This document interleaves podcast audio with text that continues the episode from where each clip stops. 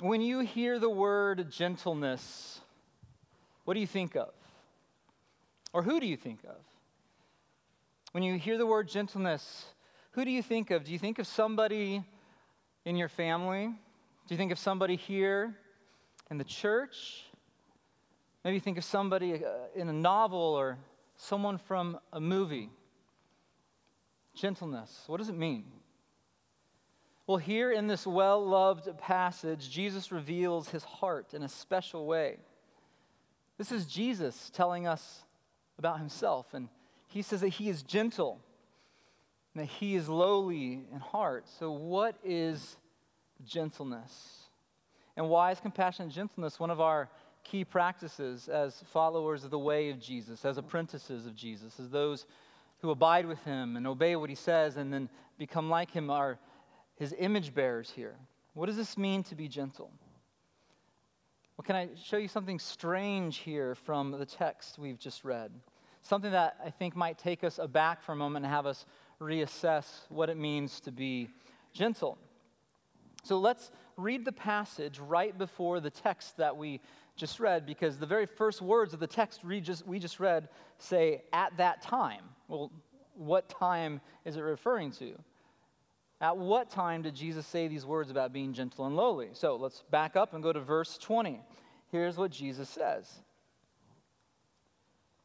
Then he began to denounce the cities where most of his mighty works had been done because they did not repent. And so Jesus said, Woe to you, Chorazin, which is a city. Woe to you, Bethsaida, another city. For if the mighty works done in you had been done in Tyre and Sidon, they would have repented long ago in sackcloth and ashes. But I tell you, it will be more bearable on the day of judgment for Tyre and Sidon than for you. And you, Capernaum, will you be exalted in heaven? you will be brought down to Hades. For if the mighty works done in you had been done in Sodom, it would have been it would have remained until this day. But I tell you that it will be more tolerable on the day of judgment for the land of Sodom than for you. Okay. That's a hard passage. That's a hard passage, isn't it? Those are strong words. Those are, those are bold words. The Bible can be so strange and, and unexpected. Now, these words of Jesus don't seem all that nice, do they? These words, woe, and, and no more tolerating and judgment. This is not the stuff you put on your coffee mug, right? Unless it's one of those ironic coffee mugs that you're giving to someone. Right? Because these words, they're, they're set in a jarring way, disturbingly, before our passage where we hear about rest and Jesus, meek and mild. So, how does all this connect? What then does it mean to be gentle and lowly in heart?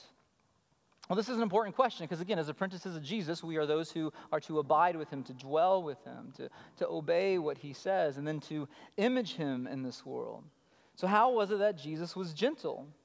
How was it that he was lowly in heart? Because we are to be gentle and lowly in heart. Well, let's focus now in on verses 28 through 30. Come to me, all who labor and are heavy laden, I will give you rest. Take my yoke upon you and learn from me, for I am gentle and lowly in heart, and you will find rest for your souls. For my yoke is easy and my burden is light. All right, what, what is Jesus saying and why is he saying it? Well, first off, notice that this is an open invitation. Jesus has just opened his arms. He is inviting people into his life. And this is a wonderful thing, isn't it? To be invited into a life of goodness, a life of love. This is an incredible thing. Love invites others into its life. That's what love does. It opens its arms and it invites others in. This is what Jesus does. Now, who is invited? The weary, the fatigued, the exhausted, the burdened, those carrying back breaking weight, the struggling, the stumbling, the, the people who don't have their stuff together. That means all of us, right? That means all of us are invited in. This is a call to all humanity. And in our sin, we are burdened.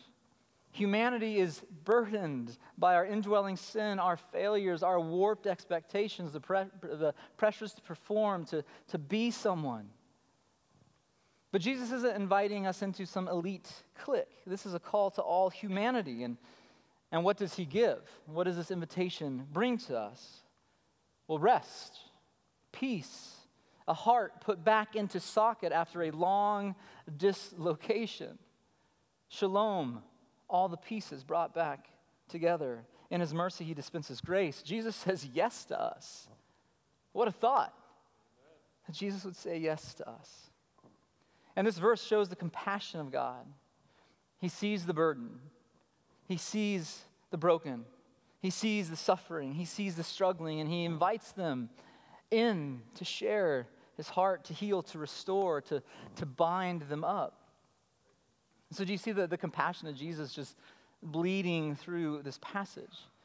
In fact, one of the most often used descriptors of Jesus in the Gospels is compassionate.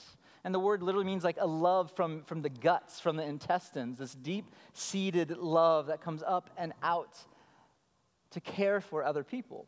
It's very action oriented, it's not an abstraction. And so he feels with us and he feels for us. His heart is drawn to the hurting, to those who are in need.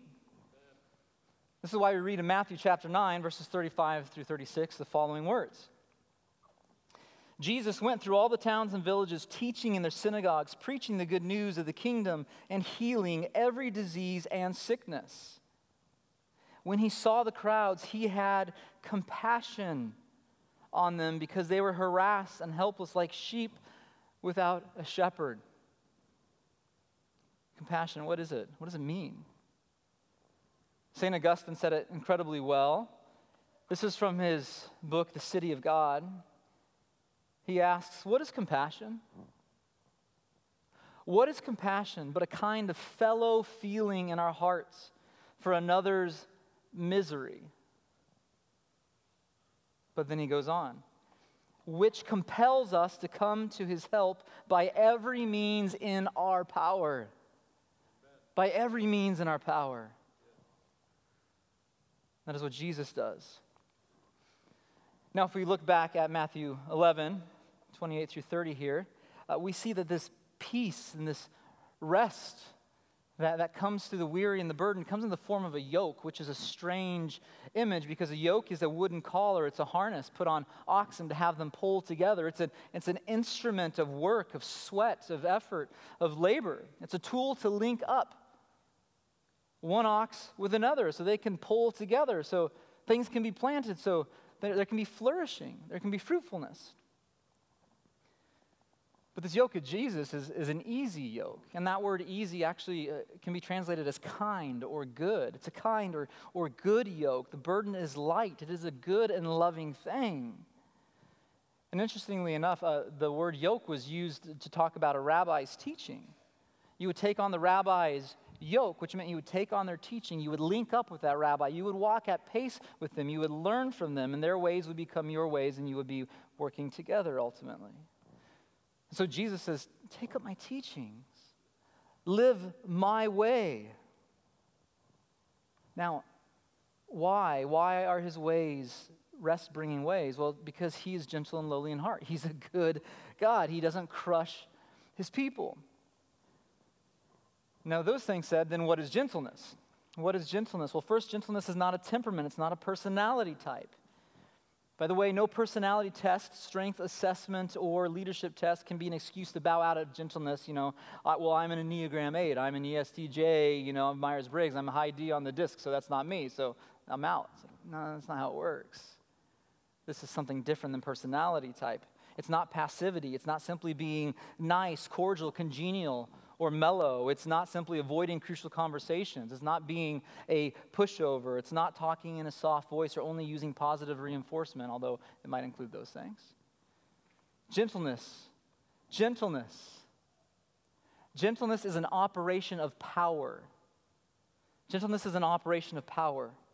See, when we understand that gentleness has to do with the use of power, we begin to understand how Jesus can say the things he said about woe and judgment and then say, But I am gentle and lowly in heart. Because compassionate gentleness is stewarding power with sacrificial love. Stewarding power with sacrificial love. In our verse, Jesus says that they should come to him because he is, he is gentle in heart, not because he speaks in soft, hushed tones, but because he uses power in loving and sacrificial ways. His point is that people are under cruel taskmasters. They're, crushed by uh, destructive religious impulses by tyrannical ideologies, oppressive cultural expectations, systems that abuse power, unjust systems, and supernatural powers that burden, and afflict God's image bearers. And he, Jesus, on the other hand, uses his power compassionately to love others, to heal, to liberate, to redeem, to restore. He has a heart for the weary, the sick, the sinner, the rebel, and the poor. He does not heap upon them guilt or condemnation or shame. He does not coerce, bully, berate, or exasperate. Now, if this is gentleness, if it's not a, personality trait, then it is something that we are all called to as followers of this compassionate master. We all have power, you know, all of us. Parents, you have God granted power. You are bigger and stronger than your kids, at least for a while. You can intimidate with your physical size, your force, and your volume. You have monetary power over them. You have the power of words to bless or to curse them, and it'll affect their whole lives. Have you ever been not so gentle with your kids? And in a moment of exasperation, you needed a pressure relief valve, so you yelled and, and you used power in a non sacrificial way. Children, you have power. You have power to express love and affection to respect, or you can withhold all that. Have you ever snubbed your parents, given them the cold shoulder, said something mean just because you wanted something and you had no concern about, about your parents' view or the burdens they carried or were shouldering? Employers, power is granted to you. Have you intimidated? Use your position to bully, to manipulate? Do you push, prod, and coerce rather than serve and lead? Church leaders, power has been granted to you, to us. Have we intimidated, used position to bully and manipulate? Have you ever lorded over someone with a title, a role, credentials to make somebody do something that you want them to do? Have you ever used scripture like a mugger's knife rather than a surgeon's scalpel? Happens all the time. Church, all of us, have you used the power that God has given you for the good of others in sacrificial ways? You have relational influence. You have your technology, your tools, your reasoning abilities, your finances. Have you used these forms of power compassionately for the love of others? See, many of us have been apprentices to the culture of outrage. We've been apprentices to the culture of fear mongering, apprentices to the culture of blame shifting, the culture of bullying and browbeating and moral superiority. Friends, there's a lot we could talk about regarding this, but the best way to understand compassionate gentleness is this look at the cross of Jesus.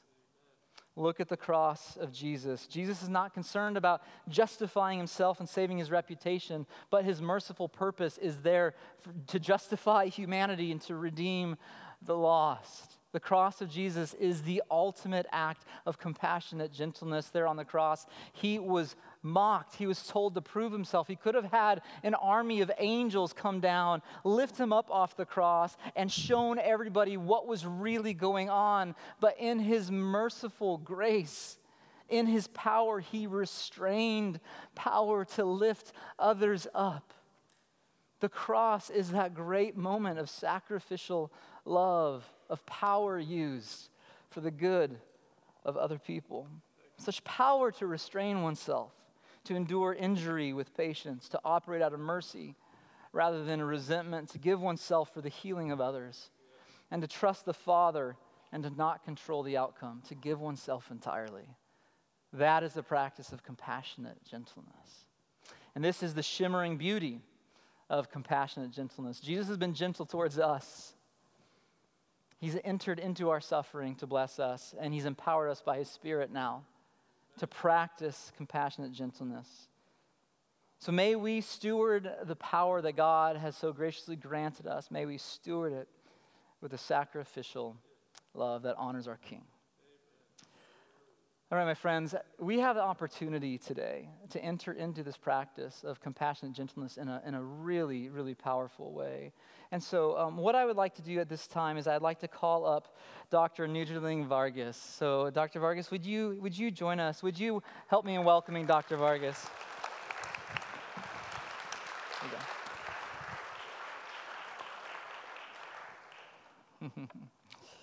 yes. All right. Well, uh, as Brian said when, when we began, uh, Dr. Vargas uh, came all the way from the Dominican Republic, uh, just a few hour flight, a long day for you yesterday. And uh, she is a neurosurgeon. Um, she's a follower of Jesus and uh, a passionate supporter of, of compassion. And you'll see why here in, in just a moment. I want to say thank you for being here. Thank you for taking time. When we talked this past week, uh, I realized you had quite a busy schedule. I think you're coming off of a 13-hour surgery for after, you know, right before a Zoom call. So thank you for being here. Um, I'm going to let my words be few. Um, so I want to I want to begin by asking you, would you share an overview of your story with us so the family can get to hear? First, I want to say thank you for the invitation. It's a honor to be here with you guys today. It's amazing to see the Word of God in our life every day. I want to start saying I'm from the Dominican Republic. I born in the north of the country, but due to the lack of jobs and work for my parents, we moved to the east. The east of the country is a sugarcane field. You know, I, I don't know if you haven't seen the movies like black people working very hard in this uh, producing the sugarcane. And I still remember this neighborhood. We don't have like sanitary system. We don't have like uh, water, clean water for a drink. And the houses were made like with very bad materials. Even when there were raining, most of the raining get in the house, and then the the, the, the floor were full of wood. It was something very inconvenient. I remember still my mother when when she left work, she said, "Hey guys, there's a food in the in the table, so you have to choose when to eat it in the morning, in the lunchtime, and dinner, because by that time we were really having a really hard situation in our house, and also my mother, she always uh, wanted to us went to school to study." But by that time, um, one day I remember she bring a notebook and she break in three pieces and she said okay guys you need to go to school but we don't have school supplies for each. So you guys going to share the pencil and the notebook and for me and my two brothers she broke the, the piece of um, or notebook. I was not happy at all with that situation as a kid. I said but you know my friends they have their notebook completely. And she said you know that's the things we can have for now. And that time was uh, very um, sad for us. But one day I remember uh, the person, Christian person, came to our house, and they were start talking about Jesus, the, how Jesus can change life. But by that time we were not interested in hear what she have to say. But then they said, you know, we work at organization called Compassion. And Compassion provide food to the kids. So by that time, our parents just opened their eyes. And they said they give school supplies for the kids they provide um, different classes so they can get a skill for life. They will learn a lot of stuff. And also, they said, we're going to help uh, your communities, like bringing clean water and pavement the street. And also, we want to skill the fathers too, to they can learn some skills so they can provide for their families. I think that was one of the best days of my life. My parents were very happy. And I remember the last day we were at the Compassion Center. And that day, um, they provide us food, and all the kids were so happy. And the, the first time I eat chicken, I was eight years old. And when I saw that in the plate, I tell to my to in compassion, that's a real chicken. That's, you have to be kidding me. That was what people say. It's so good. And maybe for many people, this is not something special, but for us, for our community kids, it was something like really amazing. And for so many reasons, compassion changed our life in the community. We were not starving at school anymore because compassion provided the meals for us. So we don't have to share no food because compassion provide us through the church like uh, no notebook completely for our, for our students. And when you finish the high school, I remember I was like, okay, I finished high school, what next? And Compassion have a special program for a young leader of their communities called LDP program. And they provide a scholarship for outstanding uh, kids. I don't think I, w- I was standing, but I did what I can. And when I finished, I tell my professors, like, you know, what I'm going to do now, what's the next? And she said, well, uh, there's a program for compassion kids. If you, you know, you have to apply. They just give like 20 scholarship for hundreds kids from the country. And I said, well, I'm going to, I'm going to try, but I don't think so. I will get the scholarship because there's so many smart people in this uh, classroom. And I started to studying to being a professor. So I don't want to be a professor, but that was the cheapest uh, um, um, master I can do mm. by that time. So every day I went to do um, to my classes crying. I was like, well, I don't want to be a professor. I want to be a doctor. I don't want to be a professor. So, but you know that was the things I can do by that time. And one day, like after six months, I applied for a scholarship. I remember a call from Compassion, and they say, "Hey, we are calling you for Compassion, just to letting you know, you have uh, win the full school supplies to study to study medicine." And I was like, "Wow, this is uh, this is awesome. This is amazing." So that the same day I received that call, I called. I tell to my professors of teaching, like, you know, guys, goodbye. I'm going to do my dream. And they said, oh, you, you must finish this uh, semester. I said, no, no, no, I, am leaving just today. So I became, I, I finished and I started to do medical school. I graduate on the time I have to, supposed to graduate it. And after that, I say, I want to do a neurosurgery. Mm. And everybody was like, you know, Jolene, you know, being a neurosurgeon is something like your father have to be a neurosurgeon before you, or maybe like somebody from your family, and you should be, you have to know like a very nice last name. So your last name is nothing special in this country. And I was like, you're right. so I went to the interview for a neurosurgery residency. And I remember one of the professors said to me, Nujalin, you are so cute. By that time, and he said, You should do dermatologist or plastic surgery. You will be very good in those things. And I tell him, like, I'm going to do neurosurgery. But by that time, I couldn't approach the neurosurgery because by that time, also in my country, neurosurgery was not mean to females. Mm. So uh, my sponsor from Compassion, I talked to her, and she told me, well, if you cannot do it in Dominican Republic, why don't you go to another country? So I went to Brazil and I took the test back in Brazil maybe seven years ago or eight years ago. And after a very long test, I approved the test. And the next, the next month, I was moving to Brazil to do neurosurgery. So mm. I graduated from neurosurgery. Even I was the, the, the only black in the group, and I was the only Latin American country, and I was the only female. So that was a very challenging uh, residency. And after that, uh, thank you very much. After that, I, my sponsor for Compassion, we always, uh, after I finished my uh, residency or my Compassion program, she always was in touch with me. She asked me, so Nujel, what's next? And I was like, you know, I would like to be a skull-base surgeon. That's one of the difficult uh, specialties in neurosurgery. And she asked me, where do you want to go? I said, well, there's a program in Japan that they are very good, but you know, uh, it's very difficult to get into this um, specialty. And she told me, you know, she always remind myself, like, if you believe in the Lord, the Lord will give you the desire for your heart. And imagine of that, she's my sponsor from, well, she's not my sponsor anymore, but she used to be my sponsor by that time, 15 years. She always was taking care of me eh, in every state of my life.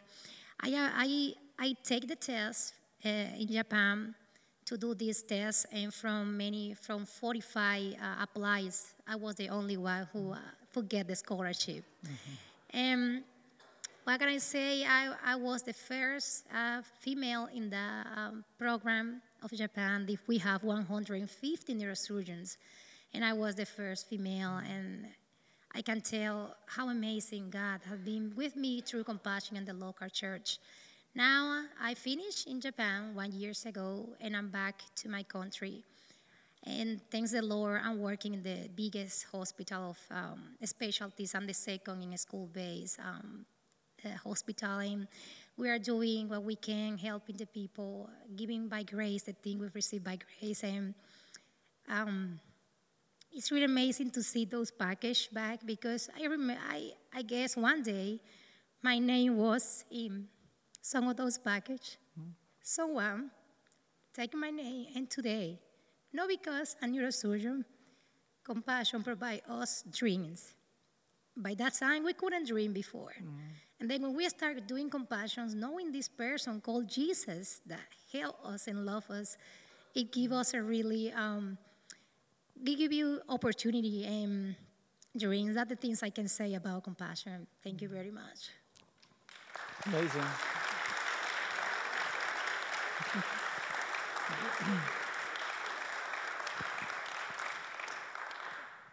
Would you tell us a little bit about the letter writing and how impactful that was for you? Yeah, um, you know, every sponsor every month, also every three months, send letters to their kids. So I received so many kids from my sponsor, so many uh, letters from my sponsor, and the first time I remember somebody told me I love you was in a letter of compassion. Wow. Because I know my parents love me, of course, because they work very hard. But by that time, they were so busy working that they don't have time to say, to tell mm. us that they love us. And the first advice by verse of Bible that I remember was writing a letter saying, "The life you're share in the Lord." Mm. And he will give you the desire of your heart. And I was seven years old by that time, and now a little bit older than that. I will not tell, but uh, I still remember the Bible verse. Mm. Well, that leads us to, to Kika. Is that how you pronounce her name? Can you tell us a little bit yeah. about her and who she is? Well, all the employees of Compassions are uh, people from the church. Uh, most of the people who teach all the kids are Christian people. And I remember Kika was one of the most important things in my life because they teach us, they, they teach us how to pray, they teach us how to read the Bible. And even if you wanted or not, to listen the, the, the Bible things every day in compassion, you have to pray. You have to read the Bible, and when I was, you have to listen to the pastor. You have to listen to yeah, the pastor. Yeah, yeah yeah, like in Compassion on Sundays, you have to go to your local church. If you are from Compassion, you have to go. And I think by that point, we were not interested in what the Bible have to say. But after, you know, that, mm. that words, you know, grow in your hearts. And by the time it grows and make, make the difference and big impact in life. Mm. That's awesome. Well, uh, the, the church as well as Compassion had, had a huge impact on you. Um, could you tell us a little bit about the impact that the, the local church and compassion had on your family and then also the, the community at large as well? I think if, if, we go into my community, like where I where I grew up, it's so different. Mm. Like as I told before, there was no sanitary system, there was no clean water, there's no pavement in the street, and compassion to the local church. They make many um, many uh, charities like they provide clean water for the community they start doing sanitary system where kids can go to do their necessities and their needs and also they skill the parents not just the kids they skill the parents like with uh, any skill. A beauty salon for example bakery. Like if you don't have you don't need to be a master in something but if you learn and you can provide for your family we are winning. That was what compassion said. So i remember my mom learned to do a bakery. So after that my mom started doing bread to sell. Mm. and that was one of the things she can support our family with this. She learned from uh, Compassions and the church. Now, since you're back home, you've also been able to see um, other Compassion kids grow up and, and go through the whole process and how it's affected them. So, do you, uh, can you tell us a little bit about what you've seen there? Yeah, I, I really uh, amaze myself when I go to the compassion programs and see. You know, one day I was sitting in that chair one day I was part of this amazing program, and today, wherever I, wherever I am is because you know compassion through the local church. Mm. Because it's not just compassion alone. Compassion work with the church, and the church provide like the the the step by step day because the, they are sure you you receive the things you need to receive so you can grow elderly and healthy and all those stuff. And also, I'm now uh, a sponsor myself. I have like 10 kids being sponsored by me, and we are doing, uh, working through Compassion Life. If there's any kids that needs uh, surgeries or father needs surgery, so we are also working with that part too. That's amazing. Well, Dr. Vargas, would you? Um, uh, well, let me let me ask you this: Do you have anything that you would love to tell this this congregation? Because here we are today. We hearing about compassion. We've been talking about this for a while. We have these these packets. Um, we're gonna we're gonna hear some more information about how how to sponsor, how to help. Is there anything else that you would like to to share with us?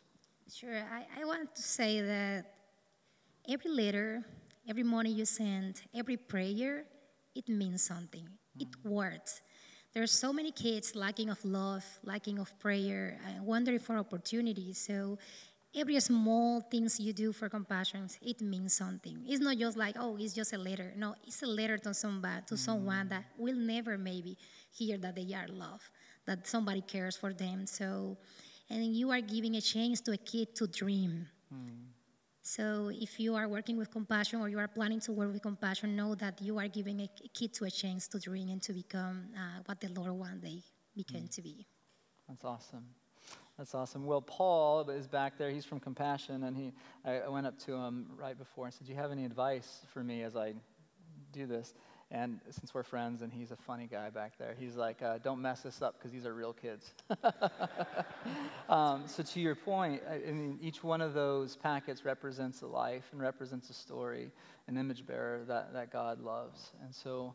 Um, thank you for, for coming and being here and opening up your heart and your story to us. And um, you're inspiration, and the Lord has worked mightily in your life. So we praise Him for what He's done. He is a, he's a good God and a good King. And so, um, would you all say thank you to Dr. Vargas with me? Thank you so much for being here. thank you.